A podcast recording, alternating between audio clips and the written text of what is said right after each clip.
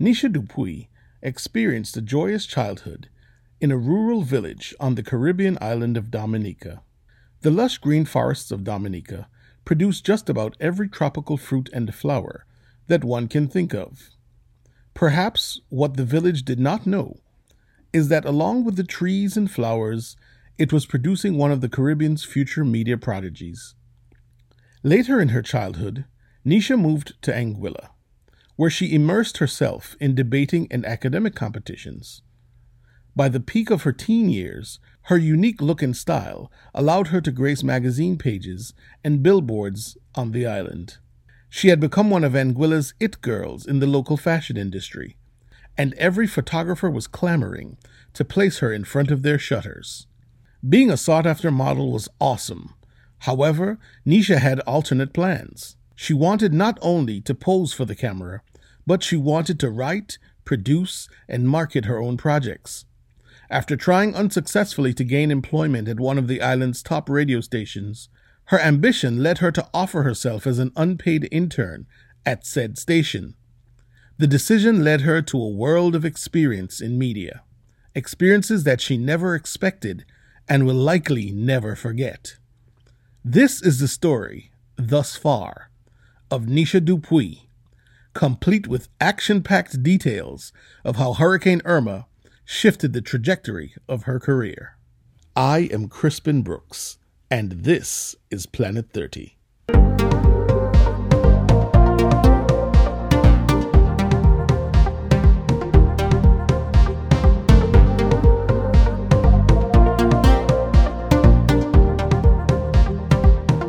She is a rising star in the world of media in the Caribbean.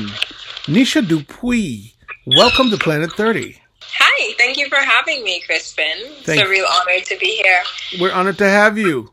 hmm so, Nisha, you and I met some years ago, and I can't remember how, but I knew from the start that you were going to be at the top of whatever it is you chose to be at the top of. I like that. I feel invigorated already, and we're only a few seconds into this. Great, great. So, Nisha, tell me about your childhood. Okay, so I grew up with a single mo- mother um, who decided to pursue a degree in nursing when I was quite young. So I had to relocate with my great grandmother and my cousin. And I was raised primarily in a very rural village of Bense, Dominica. And it was there that I found my love for public speaking. And uh, we grew up as really, really, really humble Seventh day Adventist girls. And I learned a lot about values and morals and what it means to sort of be a creative, just growing up in that village with 5,000 people in Dominica. It definitely wasn't a lavish lifestyle, um, but I learned a lot through observation. Now, at some point, you moved to Anguilla. What was I did. was there culture shock? I know, I know. Many people say, "Oh, it's one island to the next; it's all Caribbean." But was there a difference? There's absolutely a difference between the small village that I was raised in and Anguilla, which is also very small in its own right. I was about to say. no, it absolutely is quite small. But Anguilla is where I was introduced to different cultures, believe it or not, through tourism because, you know, a lot of Americans frequent Anguilla and a lot of British citizens. And Anguilla was where. And everywhere I else in the Caribbean. Teenager. Right? No, but it's no, but in Dominica, in a small village. Oh no, no, I'm, I'm saying with no. What I was saying is that you know there are a lot of uh, other islands that that that are present in Anguilla, other nationalities. Exactly, exactly. Yes, so one of my closest friends to agree with what you're saying was St. Lucian, Simonia, who now has like Queen Sue Spa. And so yeah, I met a lot of like different um, people that I really didn't meet growing up in a small village. In the small village, it was all about connecting to Jesus and connecting to uh, people uh, through uh, church and speaking and singing.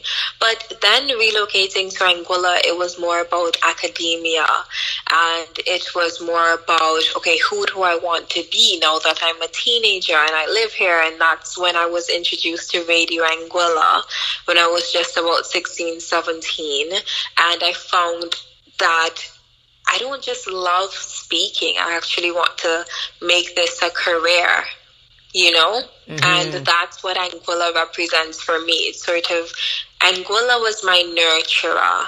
Um, she sort of guided me through my initial introductions with media and presenting. Understandable, understandable.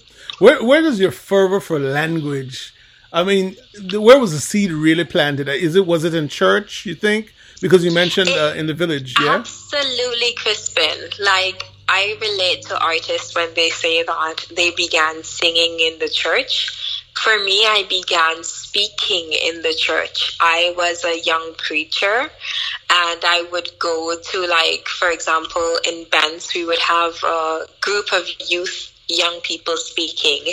And then the best of the best would have to go to another village, Wesley, and represent that district.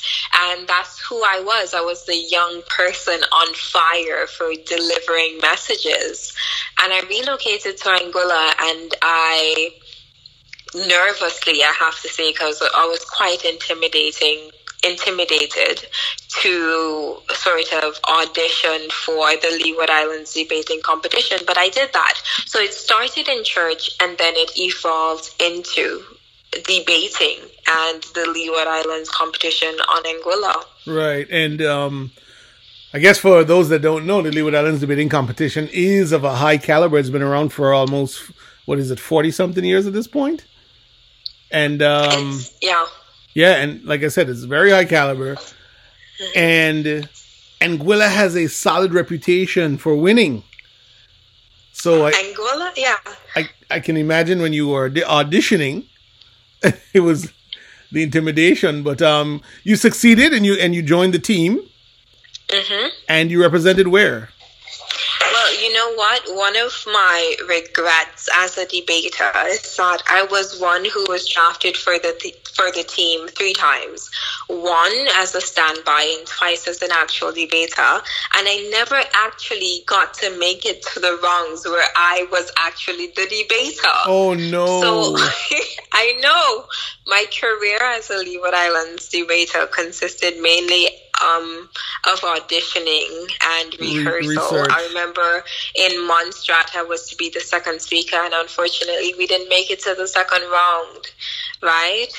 Um, but generally speaking, the Leeward Islands debating competition, to add to what you said about it, it's one of those really invigorating experiences for young speakers where they get to speak about really, really important regional and international issues. I loved what debating represented for me as a teenager. Mm-hmm, mm-hmm, indeed. Mm-hmm. Sure. So, so that was sort of a catalyst uh, in terms of your career. Now, briefly touch on mooted globates. Tell us about that. What was that about?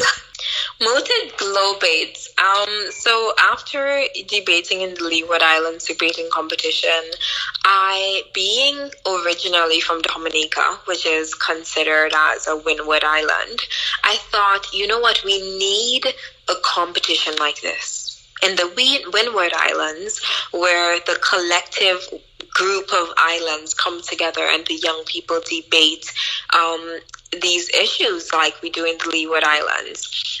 That is what Mooted Globates was meant to do, and then take regional debating competitions into the international sphere and have regional debaters debate against Canada and the United States.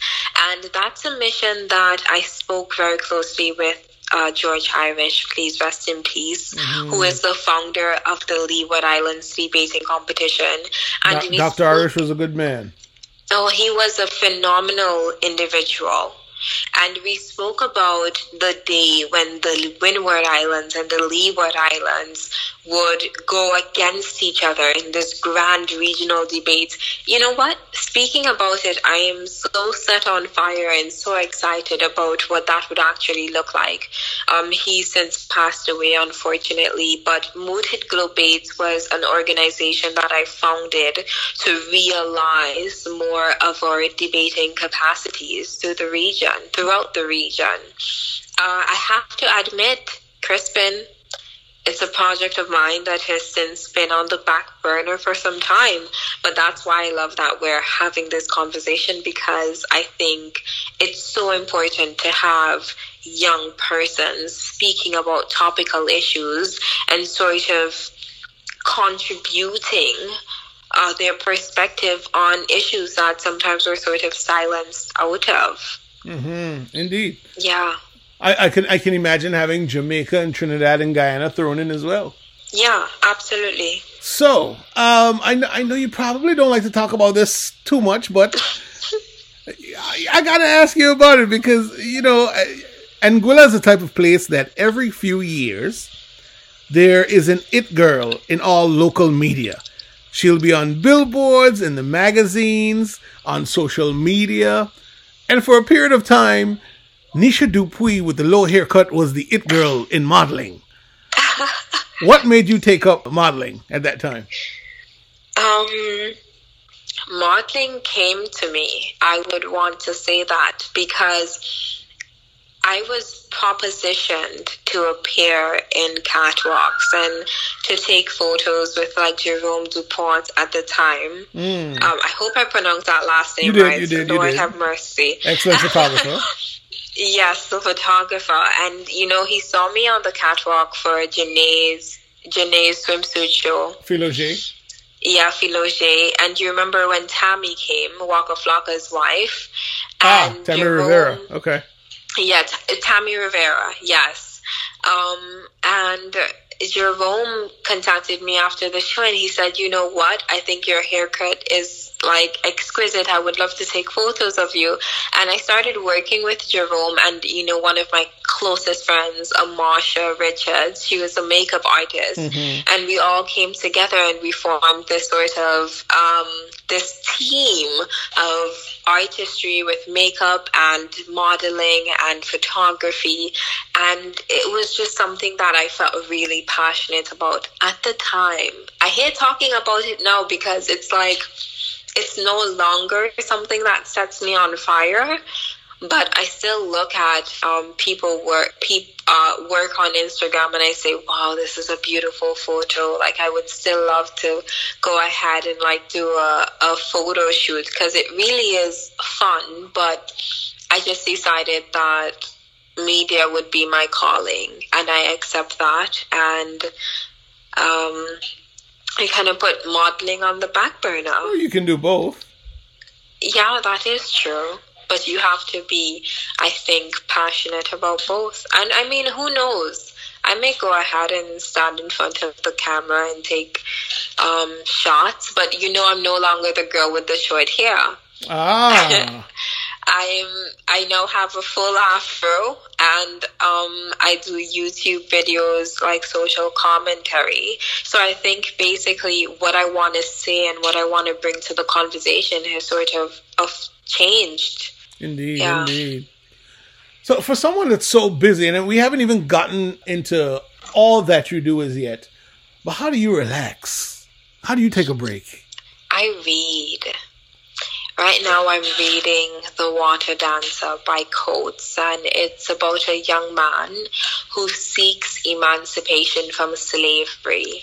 And so he sort of tries to run away, fails, ends up in the underground where he's rescuing rescuing uh, people who are enslaved and working with Harriet Tubman and mm. he's experiencing the powers of being transported from one city to the next to free slaves based on the memory of slavery. Um, that's how I get away from everything that's happening right now with the coronavirus. And obviously you cannot ever get away from Black Lives Mattering, but I love autobiographies and I love stories about history. Um, and so I'm reading something that's historical based, but also very applicable to what we're experiencing right now with Black Lives uh, Matter protests Of around the course. world. Of Yeah. course, of course. But I, I watch Netflix, so I have to say, like a good um TV show is like my guilty pleasure. Give me one of what, what, so what are you watching? What, what is what is what are you watching right now? I'm watching, I'm rewatching Grey's Anatomy. From the start. From the start, episode one, Wow. Um, quite ambitious. I'm watching in, yeah, very, very ambitious. My mother would be proud. you know, they had they're the long one of the longest running shows, so it's a lot of uh, seasons to go through.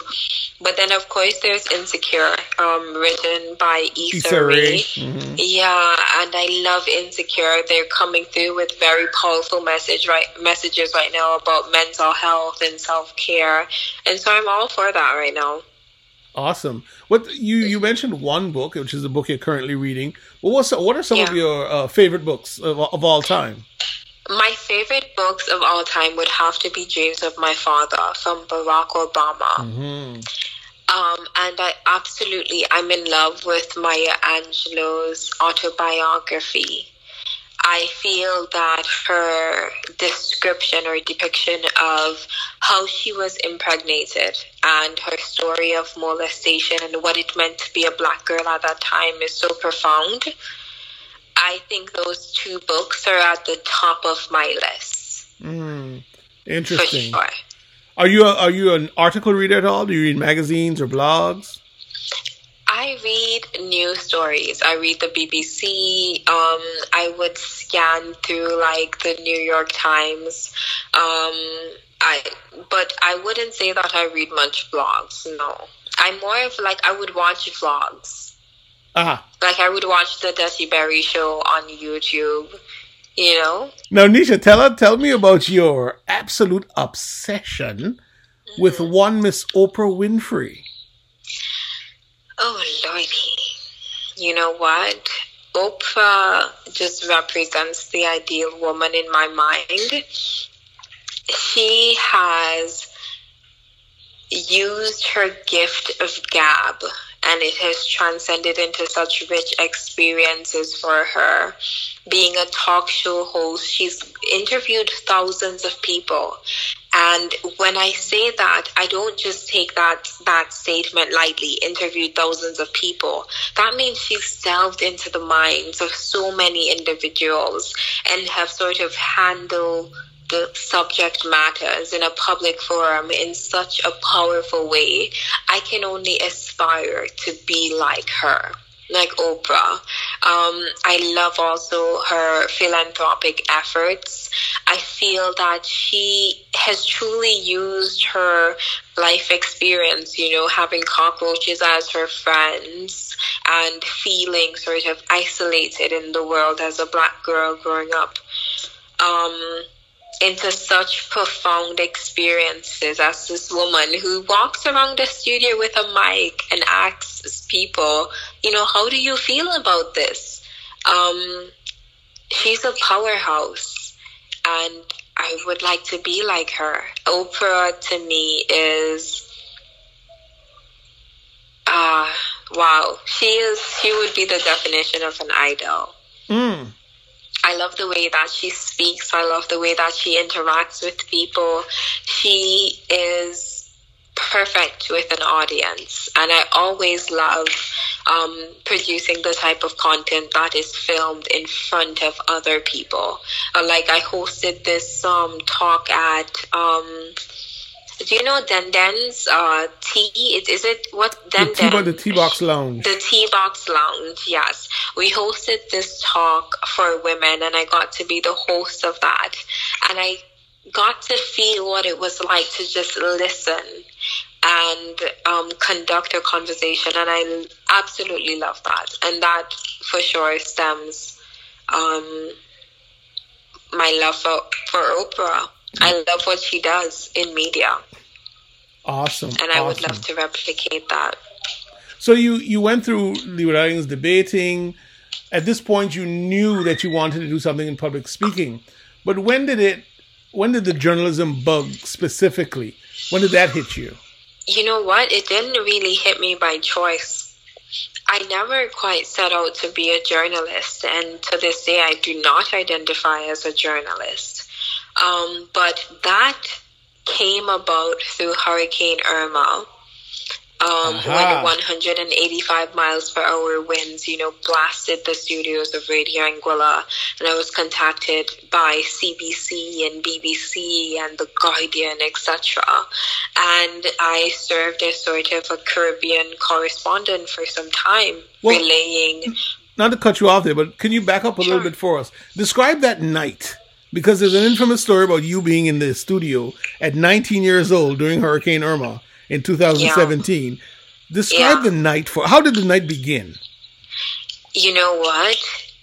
We came, Brittany and I, who was the secretary at Radio Anguilla, we came from Proctor's supermarket doing a review on the supplies and, you know, saying, don't go to that store because it's closed. And I said, you know what? I'm going to spend my night at this radio station. Did your family? Did your family think that you were absolutely insane No, because because my mom is a nurse and Ah. she's also spending her night at the serving. hospital? Okay. Yeah, at the hospital. So my mom's like, I'm going to be at work. Where are you going to be? And I said, you know, I'm going to be at work too. What is something that someone, uh, people probably didn't know is that before I even got to work, I sent out messages, for example, to CNN, and I said, my name and that I would be working and etc etc etc. I I put it in the universe before I even got into the studio Wow. Because I knew the magnitude of what was approaching and I knew that I was ready to sort of stand in that shaking building and present on whatever it was that needed to be presented on. That is passion.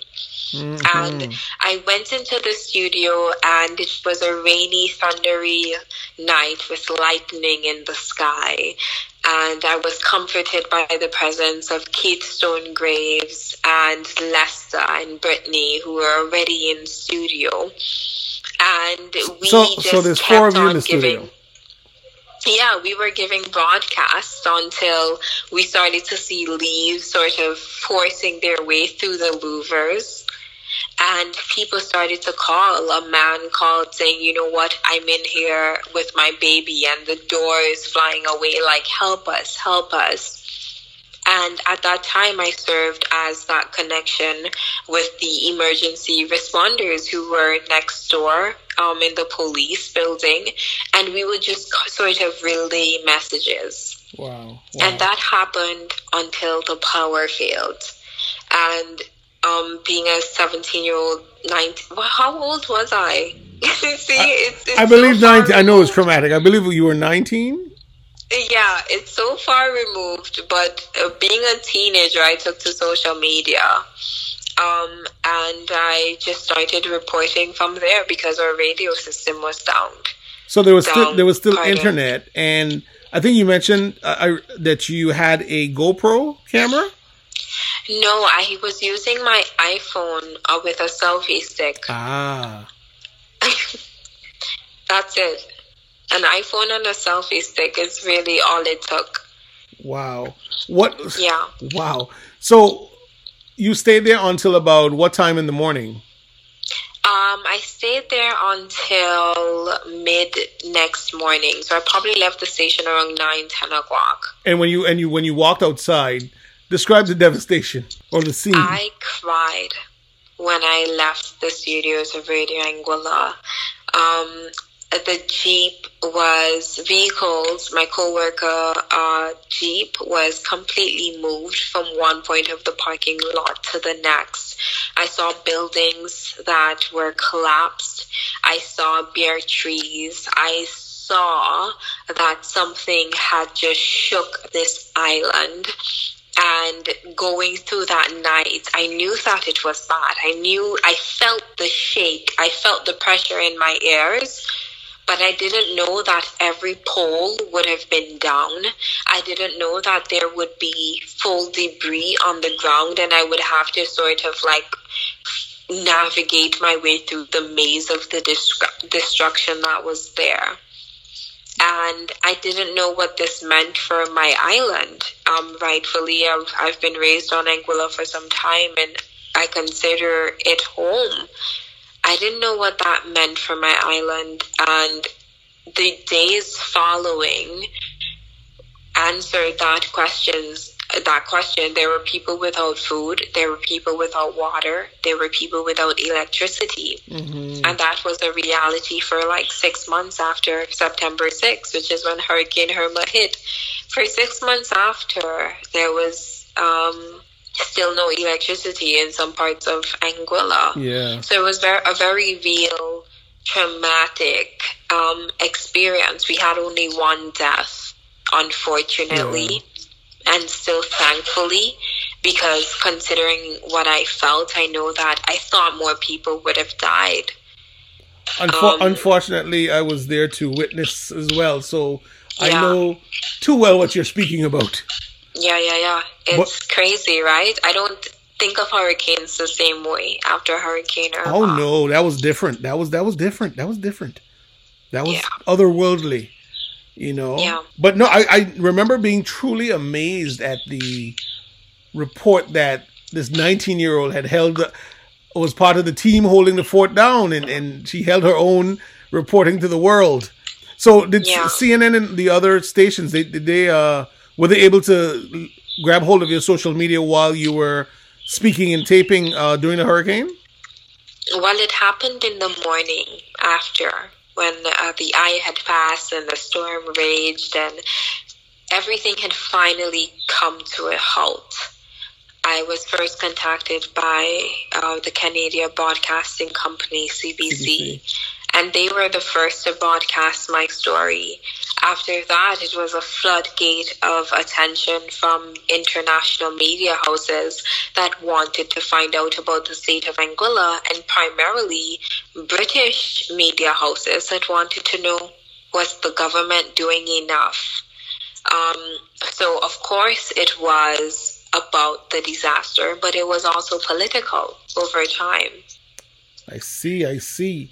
But you you left Anguilla and you ended up in London and you appeared on the BBC.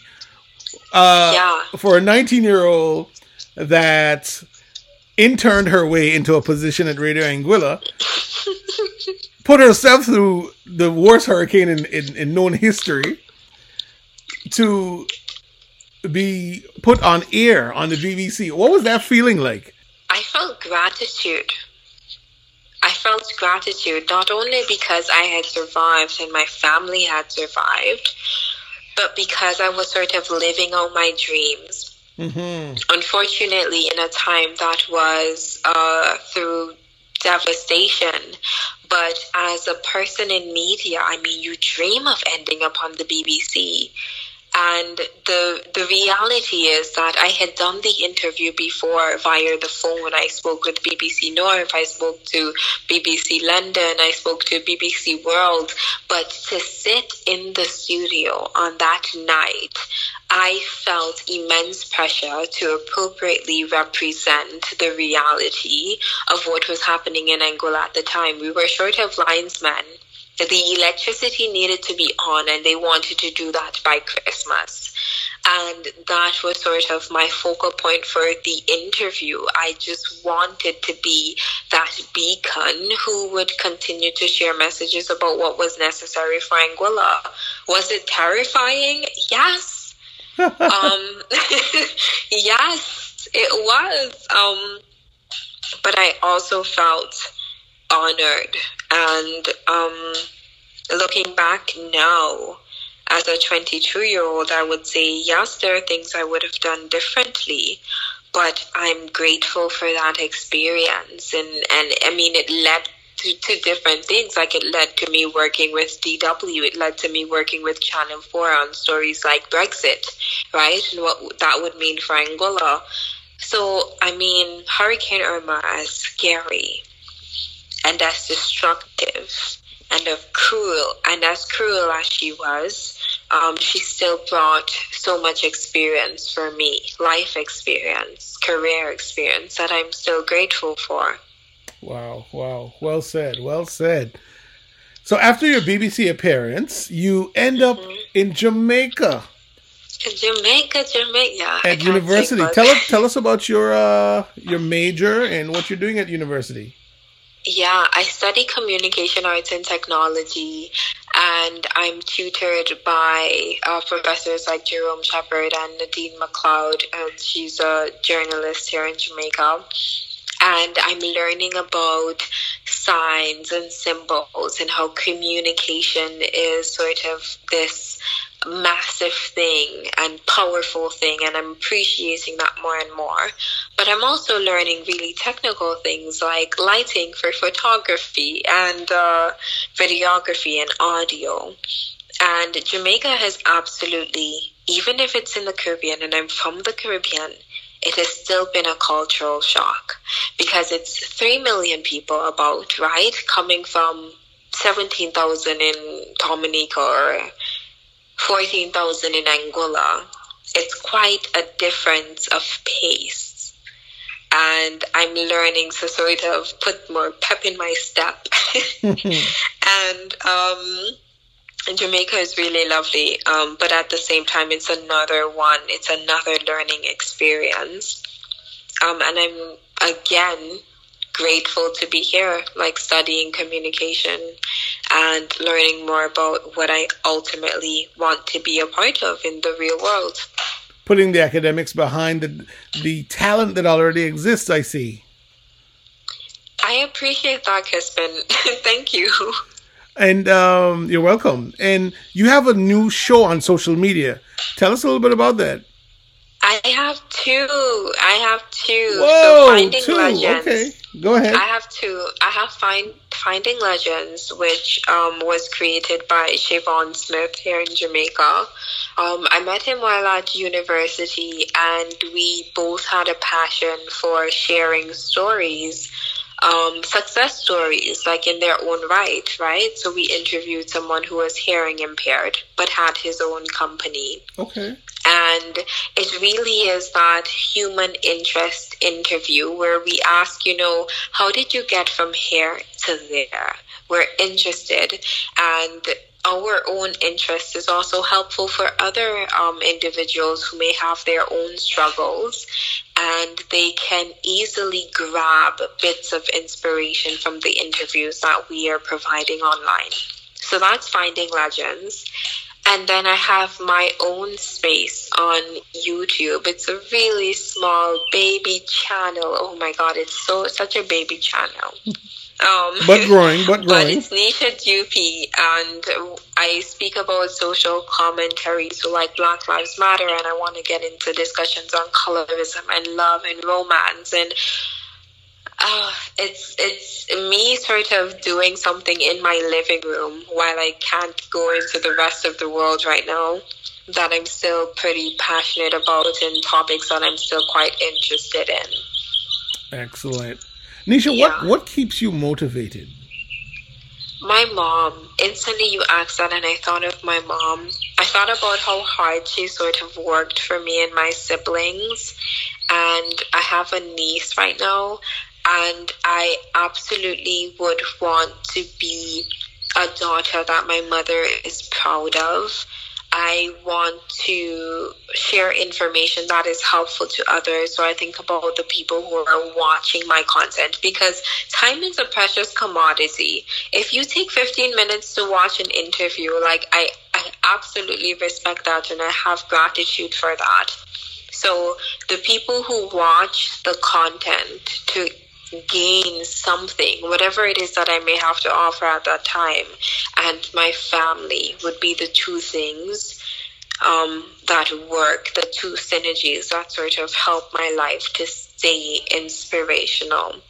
You mm. know, and then myself, I should add me. I should be the third thing because at the end of the day, we all want to die knowing that we've made some sort of impact, right? Of course, of course. Now, of course, you know, you mentioned your girl Oprah. But are there any other persons? I know Oprah and your mom, but anyone else in the wider world of media or even that you've come across in your lifetime that inspires you? Who inspires you? I love Michelle Obama. Um, I love Terri-Karelle, who's a media personality out of Jamaica. Um, but sidetracking back to like Barack Obama, I read Becoming and I read sort of feminine based issues, which is how do you balance being a woman who wants to procreate, wants to have children, um, with being a woman who is also like the first lady? How do those two things work together? Um, how do you handle real feminine issues like infertility and marriage problems?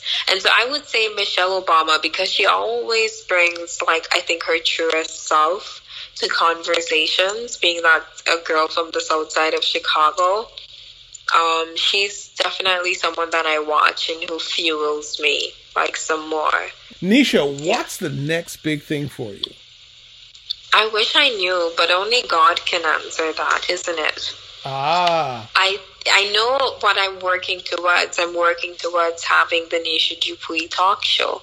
I want to be that person that you come and there's whether it's 50 or 300 people in the audience, and we have discussions about um, molestation or lifestyle issues whatever the subject matter is, I want to continue to engage people on media platforms. I see the power in that and I'm invigorated by that and I see how helpful it is to other people.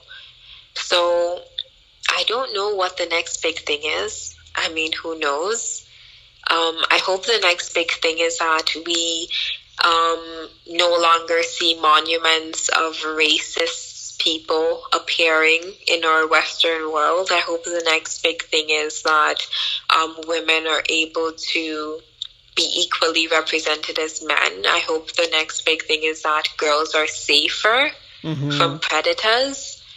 Um, unfortunately, I don't have full control, but I know that I will continue to try um, to add what I my perspective on the discussions and continue to do what I can to make a difference. Uh, well, let me ask you this: if it if it wasn't media, is there something else or another career that you would you had interest in as a as a child? Yeah, I acting. I, there are a few actually. There was acting, and I love economics. So at one point, I wanted to study political economics. Um, and I wanted to again see a Caribbean state where we were all integrated as one because I don't believe in nationalism from the Caribbean perspective. I think we would be so much more effective if we worked as a group, like the United States. Um, so there was that, and yeah. Interesting, interesting. Mm-hmm. But uh, uh, That's another can of worms. But yeah, I won't even delve into that right now. now, speaking of Caribbean state, I mean, the Caribbean is filled with uh, the arts, especially music. What do you? What does Nisha Dupuis listen to?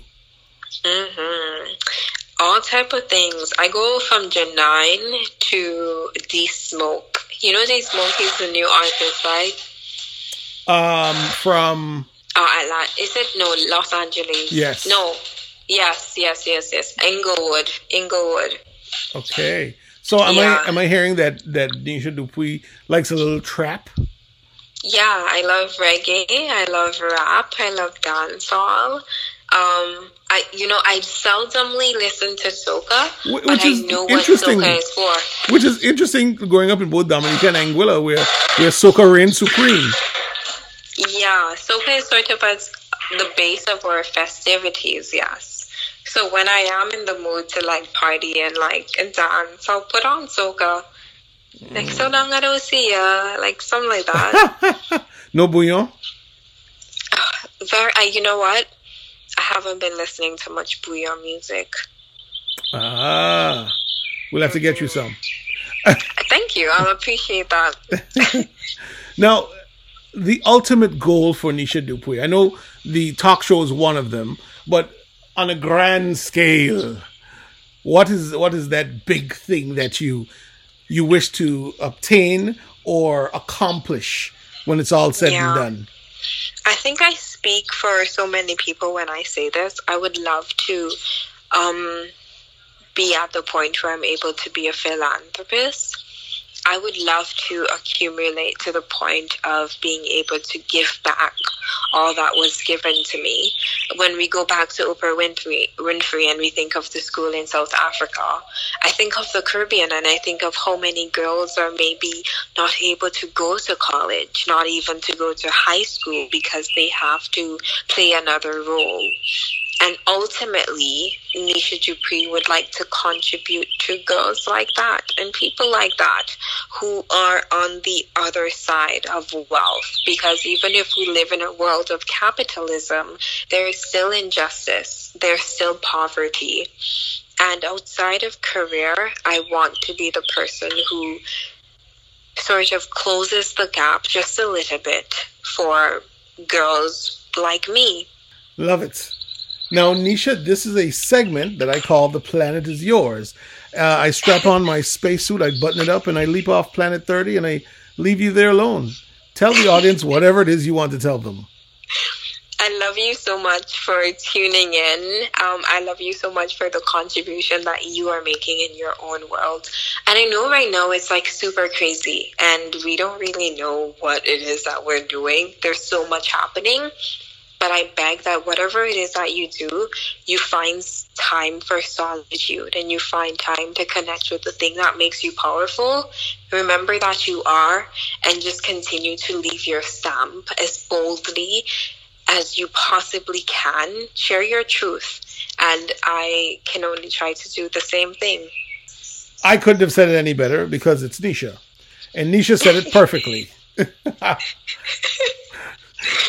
tell everyone how they can contact you, Nisha. Tell them about, um, tell them how they can see your social media shows, etc. Yeah, so I'm on Instagram, Nisha Dupuis, and you can uh, find my YouTube channel, Nisha Dupuis, as well. And I know my last name is like a whole, oh God, confusion in itself, but it's D U P U I S Dupuis. Voila. Is it, is it French? It is French, yes. And you know what? The truth is, not even I have perfected my last name. So feel free to add your spin on it. Dupuis, Dupuis. I mean, make it spicy if you can.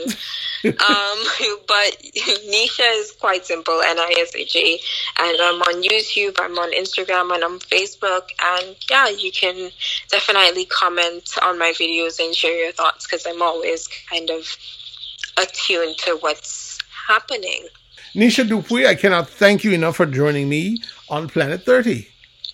Thank you for having me, Crispin. I mean, I love what you're doing with this new podcast, and you've had very interesting conversations. So I feel quite honored to be a part of that. I, I could do no less. Thank you so much. Thank you. This is Planet 30.